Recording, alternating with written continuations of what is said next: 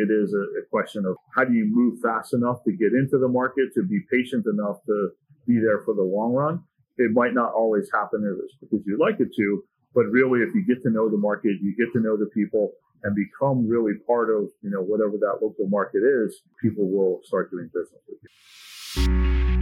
Welcome to the Leaders of B2B podcast, a weekly show where we bring you interviews and in the weeds expertise with today's B2B experts and thought leaders. You can see more about today's episode and guest by visiting our website at leadersofb2b.com. This episode is brought to you by Content Allies.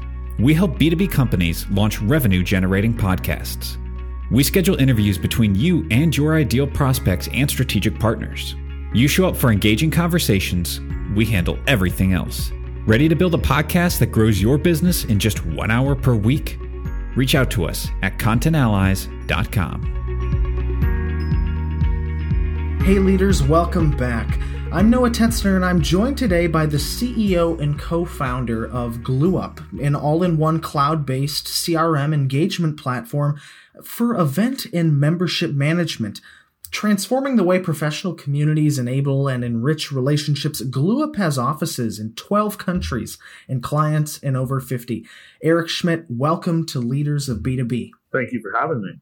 It's a pleasure to have you on the show, Eric. I gave a brief intro to GlueUp, but I'd love to hear it from the co-founder himself, as it were.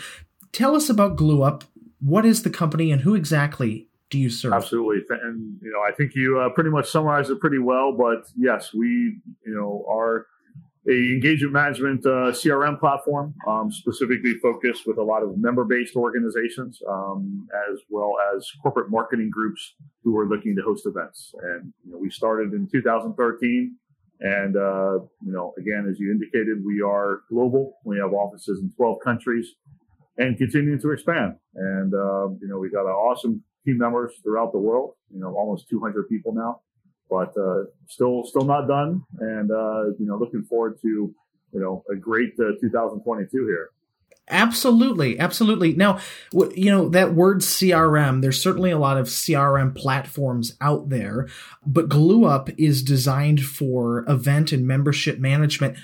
From a CRM standpoint, what are the unique sets of needs that come along with clients and accounts operating within the event and management, excuse me, event and membership management sectors? Sure. Yeah. So we, we're always looking at community. How do we help people grow their communities, whether that's based on members, whether that's based on clients, potential clients? How are we thinking about that growth and really helping people become part of something?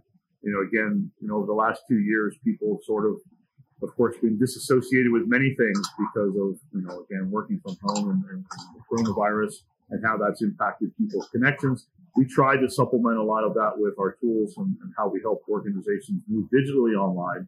But really, at the end, you know, we, as, as you indicated as well, an all-in-one solution. Really, we try to encompass everything. So from CRM, while being the core piece of the data, really it's the membership management, the automation that we do there, the events and how those members or clients are coming to attend events um, and really bringing all that together so it can be a community. We're looking at how do we think about really the growth of an organization through the people that they interact with and people feeling associated with the brand or whatever the cause is of the organization. Um, you know, and that's really the focus of what we do. Yes, I mean, as you indicated, CRM is a you know, is a widely used term. And, and, of course, there's many different products out there when it comes to CRM.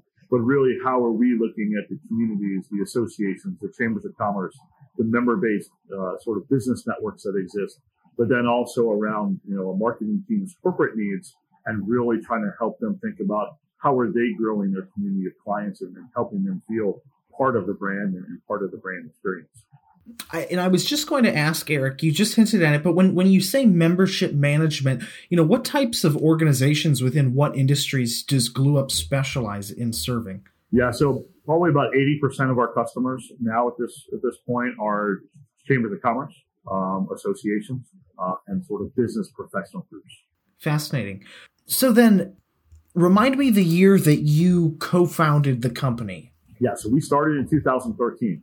Okay, certainly. So, so that's interesting because obviously, you know, I know so many of us are tired about are, are sick and tired of talking about COVID 19, but it is a reality uh, that affects all of us in one way or another. And particularly uh, Glue Up, I would imagine, uh, seeing as you are serving companies and associations that were very, you know, at one time, and hopefully it's back to normal for a lot of these these groups, uh, event centric. So I, I'd love to just kind of hear, you know, what GlueUp's role was and has been serving these associations over the last two years or so. Yeah, so it, it sort of has two different parts for us. Um, prior to COVID, we were heavily, you know, I would say developing our emerging and, uh, you know, developing market country strategy.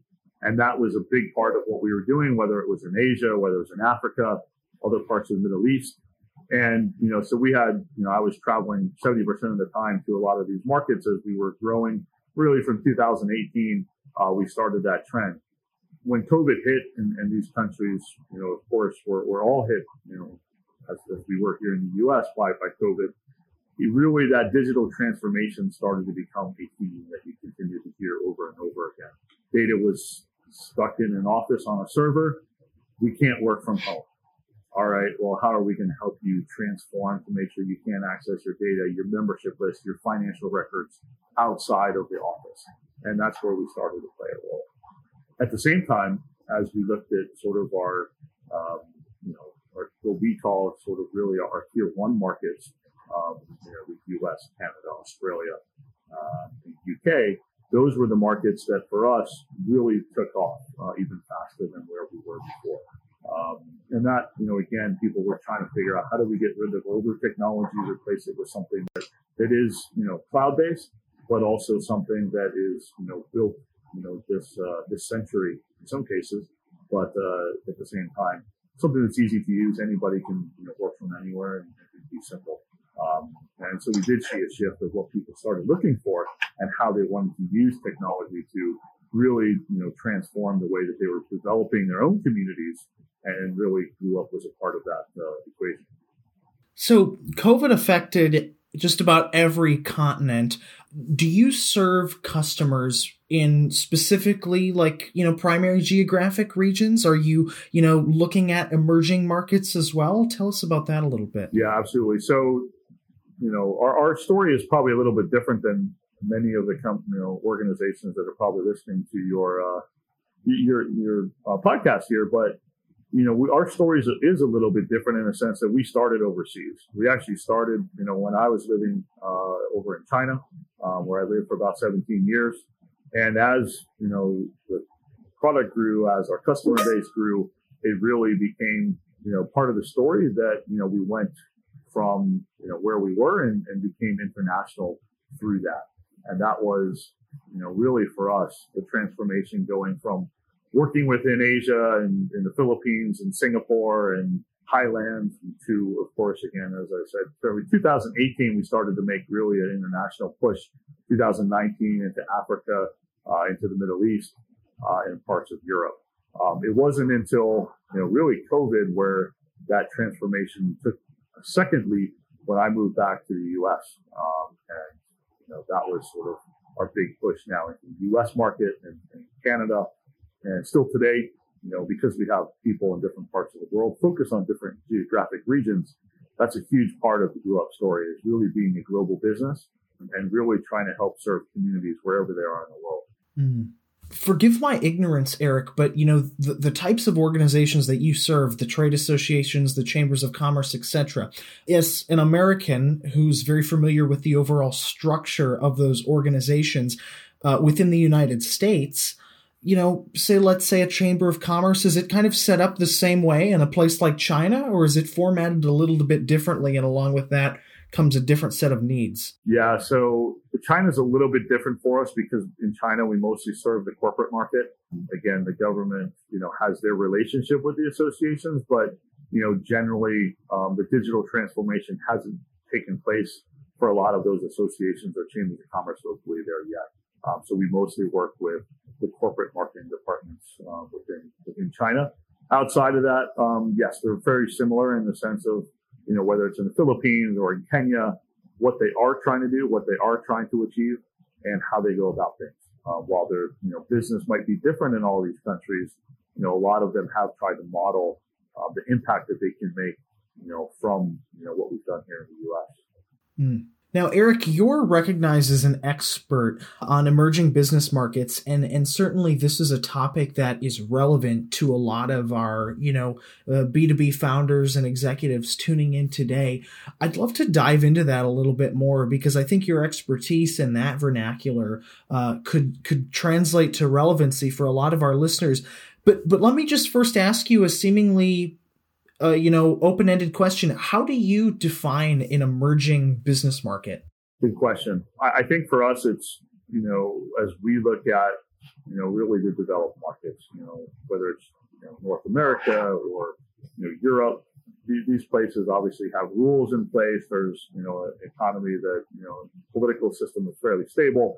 You know, a lot of places where we consider emerging are very much their GDP historically has been growing very quickly. Their their population is also growing very rapidly. So if you look at a place like Nigeria, you know, massive population growth and certainly the number of people under 25 is a, is a huge number. For, and so for us, you know, it's really, we, we love working that because there's an excitement, there's a feeling to it um, that, uh, you know, that you get in those kind of places where things are moving and people want to move fast. People want to do business. People want to grow their, you know, their local economy. And, and, and that's exciting to see. Uh, and that's why we love being a part of you know all of those places where we've done business. Every place is a little bit different, but you know, um, you know it's just exciting to, to, be part of it. Yeah, most definitely. So, you know, let's say that there's a a B2B SaaS company, you know, some some key members of, of that team from a company like that tuning in today, which of course there are. You know, when preparing to enter an emerging market, what are some basic pieces of advice, critical pieces of advice that those executives should keep in mind if they've not done that before? Yeah, I think one of the key things is be prepared for them, you know, unprepared. Because again, in most of these places, people move fast, but not necessarily always with the same strategy that you would be used to, you know, here in the United States. I think, you know, in the United States, we like to plan. Um, that was an adjustment for me coming back to the U.S. where you know, whether I was in China, whether I was in any part of the world, generally people are trying to plan a couple days in advance because things are moving so fast. You don't know what you're going to be doing two weeks from now. Um, here in the U.S., people are putting meetings on a calendar two, three weeks in advance because they can plan their schedule.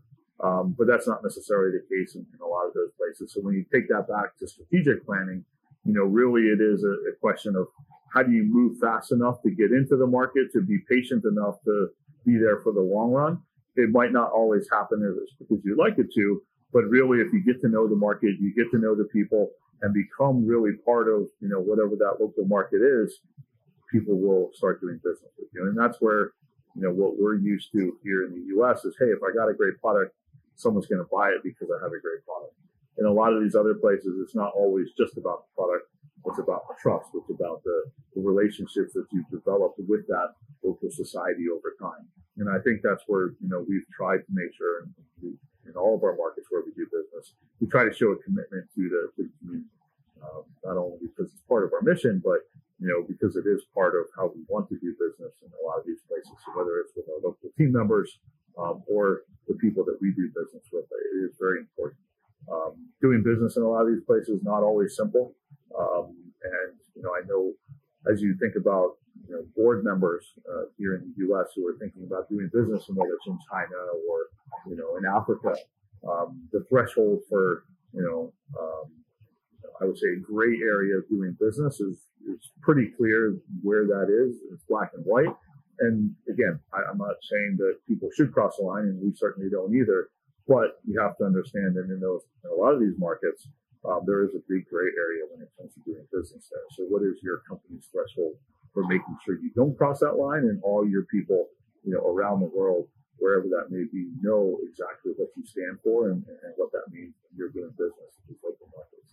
It's never simple, but at the same time, you know, very rewarding when you can take, you know, a local organization that's your client and you can see their growth because that's, you know, really the kind of impact that you can have. You might not make, you know, the, you know, kind of money per customer that you're making in the United States, But if you're you know really trying to achieve your mission, how do you really achieve your mission? Not only to people that have a big dollar amount, but also people who need the solution, and you know uh, they can actually show some you know, awesome things that they've done with it.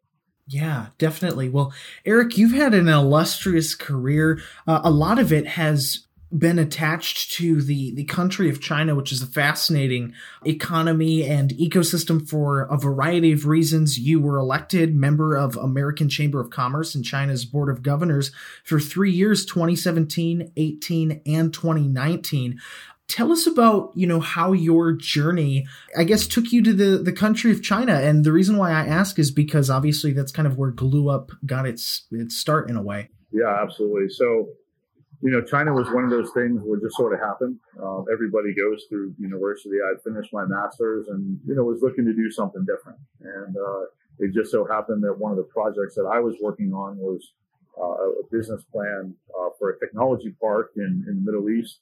And my professor decided one day that, hey, I'm going to introduce you to the Chinese business professor here. Um, unfortunately, I did not take his class, but uh, I was introduced to him, sat down with him the day after graduation and uh, he said, Hey, you know, China's a place to be an entrepreneur. Why don't you come over? I'll introduce you to a few people. This, this could be interesting. And, you know, at the time, looking for different things to do, looking for a little bit of an adventure, I took him up on it and, um, you know, hopped on a plane to China a few months later and uh, started my first company there. It, it definitely was a, I would say, a second learning, the real learning of business because, you know, again, as as it is, you, know, you learn things by the book and what the professors teach you in class, but you know, once you're in a market like China, it's not exactly as what you would expect. Mm. And then Glue Up serves an interesting segment of the market, you know, those looking for event and membership management. You know, you founded the company while you were in China. Tell us about, you know, how you realized that there was a, a need for this solution. Yeah, absolutely. So in 2003, after I had made many mistakes of being an entrepreneur, um, I actually started talking to other, you know, I would say, we like to say, stupid foreigners like myself who, you know, made many mistakes along the way uh, but we all had similar problems and, and, challenges. So I started gathering people together on, you know, a monthly evening event as people would today call a meetup or, you know, something similar. But back then that didn't exist. So we started doing uh, these events. Uh, at the time it was called China Entrepreneurs. And we started doing these monthly get-togethers. And over time we went from 20, 30 people to, you know, about two to 300 people as entrepreneurship took off in China. And that was really sort of the beginning of something, you know, bigger as we started doing larger events and uh, building a, a, huge community around entrepreneurship and, and really the journey that an entrepreneur takes from starting a business all the way to exiting a business. And, you know, so we had built a, you know, 50,000 person community of entrepreneurs and people that serve the community of entrepreneurs. Uh, we were doing about 100 conferences a year and realized that we couldn't go and couldn't grow beyond that if we didn't have technology. When we looked around the market, we realized that there wasn't any one solution that really fit what we needed. And, you know, at that time, that's when we decided that you know, maybe we should look into building our own technology as, you know, as what EventBank became. And that was the beginning of something new.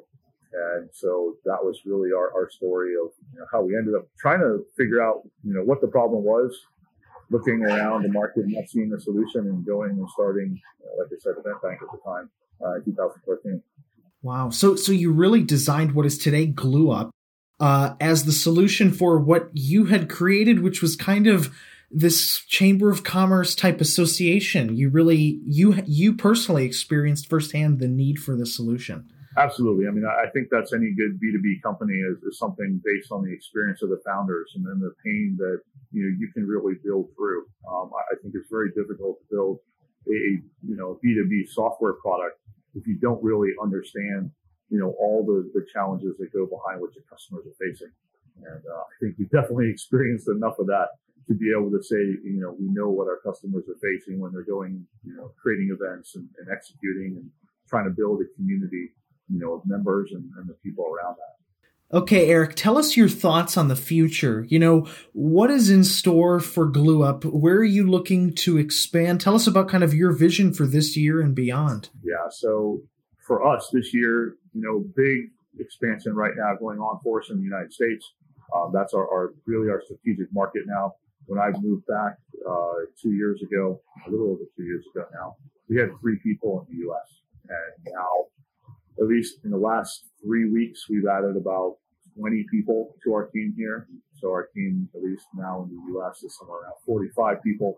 So we've expanded pretty quick, um, really strategically for us. Um, this is the most important market today.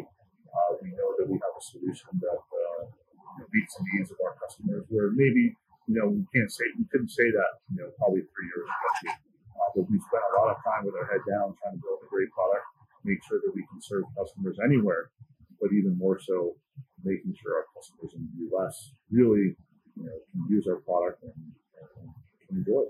Are there any unique challenges that come come along with that? You know, you've for, for a lot of our US founders, you've kind of done the reverse of what they've done in terms of which markets they're looking to expand into. Yeah, so one thing that we found, you know, as we were building internationally, the, the key thing that we would always hear was mobile, right? How do we build a mobile product um, that our customers prior to COVID, you know, they could use and they could, you know, manage their members, manage their events from a mobile device.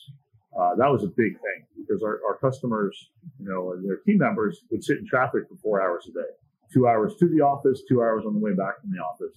So how do you make that time productive? Well, hey, if I have a mobile app where I can help them manage their memberships from there, now I have something that, you know, gives them a little bit of productivity. Um, same thing with events. Flip that to the U.S. If we look at you know, again, COVID sort of changed those numbers a little bit because, again, everybody's been in front of their computer at their homes for the last two years. So mobile hasn't become that, you know, really that important. But even back, you know, prior to COVID, even in the U.S., was mobile was not a big thing that people were trying to use. Uh, we're hoping to see, you know, those numbers, you know, tick back up as we, you know, sort of get out of this. But that was a big adjustment, trying to make sure that the whole experience, you know, really was very much on the web and how people were accessing it from their you know, their laptops or you know, desktops from their home, from the office, you know, whatever it may be. But even, you know, as we continue to think about it, really, what are those strategic items that we need to continue to, to innovate on and you know, make it make the product better? I think that's really uh, for us. You know, improving the product has always been on top of mind. I, like to think of myself as a, a product-driven CEO, and that's always, you know, for me, um, the most important thing. If we have a good product, you know, we can do a lot of things with it. If we don't, if the product isn't something that our customers enjoy or, you know, want to buy, difficult to build a company off of that. So, very much for that.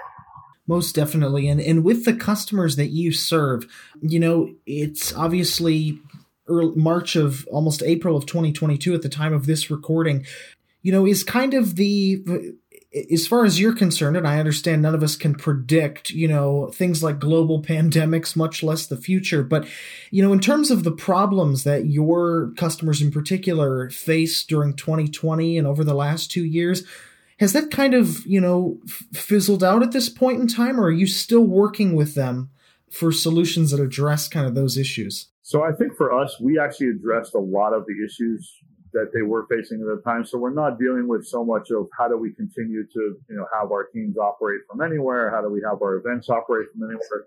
Now it's, it's how do we think about the transition back to in person? We're already starting to see a huge, I would say, increase in number of in-person events taking place. That's, you know, very clear that that's already, you know, in process.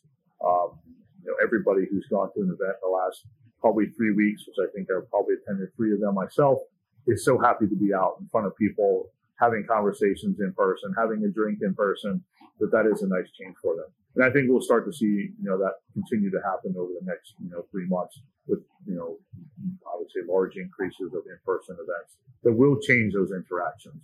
The thing for us is how do we, you know, get people to adopt back to that sort of interaction? How do we help, you know, bring new tools to market that will help do, you know, sort of I would say dovetail what they are doing offline, but keep some of those things online. Uh, we've recently, you know, are launching a new a new product uh, for you know, what we call Spark. Spark is a new thing that we're launching, uh, and that's really to help some of the, the networking initiatives continue online, because people are still not going back to their offices. And because of that, and again, people have been hired pretty rapidly over the last two years in many cases where they've never met. And so building companies, we talked about the, the great resignation, if you will. How do we help keep companies together? And this tool sort of, you know, came out of COVID for our, our member-based customers who wanted to simulate some of the member, member night events that they were hosting. Um, but as we've realized more recently, it's, it's been hugely impactful for the companies to, to help them build culture internally.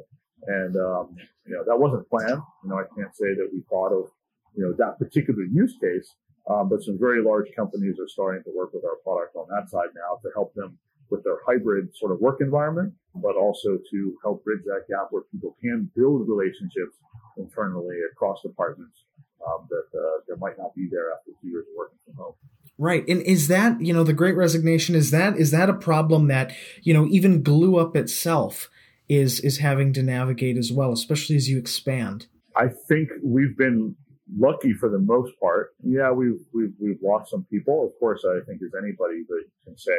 But I think we've done the right things in being able to attract a lot of the talent in the last couple of months where we've got some awesome new team members who are joining the team. Um, they love what we're doing. Um, they love the vision for the company. And, um, you know, we've probably been a beneficiary, um, you know, of that because of people, what they see we're doing and, and our vision for the company. Right on. Well, Eric Schmidt, it's been a delight having you on Leaders of B to B today. You know, we've we've covered a lot of great actionable things for our listeners today, uh, from learning about Glue Up to entering, you know, an emerging market. It's it's really been a, a joy speaking with you. But before I let you go, and of course, We'll include links to Glue Up and in your outputs, Eric, your LinkedIn profile, for example, in the description of this episode. Uh, any pieces of advice or final thoughts that you'd like to leave our audience with today? Yeah, I think, you know, it's always a challenge being an entrepreneur. Everybody, you know, we go through certain uh, road bumps over time. It's always an experience. And, you know, I'm always happy to talk to anybody that wants to reach out and, and have a chat and compare notes because I think that's really how we grow as entrepreneurs. And, you know, as a community of entrepreneurs, there's a lot of learnings that uh, that we all go through and, and you know share as well. So it's a uh, you know pleasure you know speaking with you and thanks for uh, obviously uh, reaching out to us. Well, thanks so much, Eric. It's been a pleasure. Thank you for listening, and we hope you enjoyed this episode of the Leaders of B2B podcast. If you enjoyed the show, please give us a five star rating. And as always, you can see more information about this episode and all the resources mentioned at leadersofb2b.com.